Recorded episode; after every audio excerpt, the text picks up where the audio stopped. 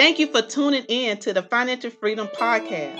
I am your host, financial life coach, Selena G, bringing to you tools and resources that you need to help you create a budget, get out of debt, set up an emergency savings plan, help you reach your financial goals, and push you towards your destiny of financial freedom. I am so happy that you have decided to say no to debt and yes to financial freedom.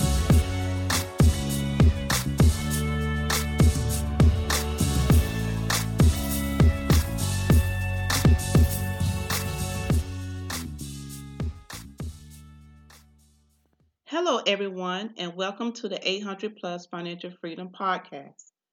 I am your host, financial life coach Selena G. Today, I will talk to you about how to manage your finances during a crisis. As you all know, we're going through a pandemic. Some people was prepared financially and some were not. So much have taken place this year with loss of jobs, death in families, and racial injustice. But this is not the time to lose hope and give up. It is always light at the end of the tunnel. You have to stay positive and stress free. You cannot live in fear and depression. Take control over every dead situation in your life and start speaking positive words over it. You will start to see how things will begin to line up for you.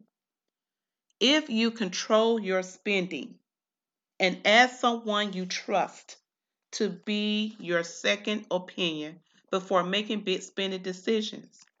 Continue to save your money. Events can and will happen. Keep saving in anticipation of future needs. You can create auto transfers to your savings account so that your savings continue to grow without much effort on your part. Avoid new debt if possible. Be mindful of your borrowing during this time. Invest in yourself. Prioritize your current and future needs. Continue to protect yourself and what you have by getting insurance. This is the perfect time to set up a budget. Setting a budget will help you to stay on track with your bills and will help you not overspend on your expenses. Avoid spending money on high ticket items with online shopping. Do not get caught up buying unnecessary things that you do not need online because you are sitting at home. If you were able to have your car payment skipped for two months and your mortgage payment has been deferred, you need to put some of the money into your savings towards your retirement and add more money into your emergency savings account.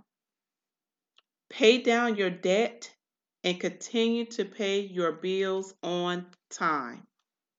Take full advantage of this opportunity that God is giving you to reach financial freedom.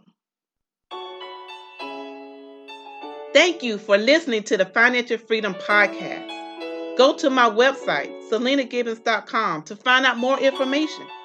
Now go and execute and apply the tools and tips towards your financial freedom. And remember to say no to debt and yes to financial freedom.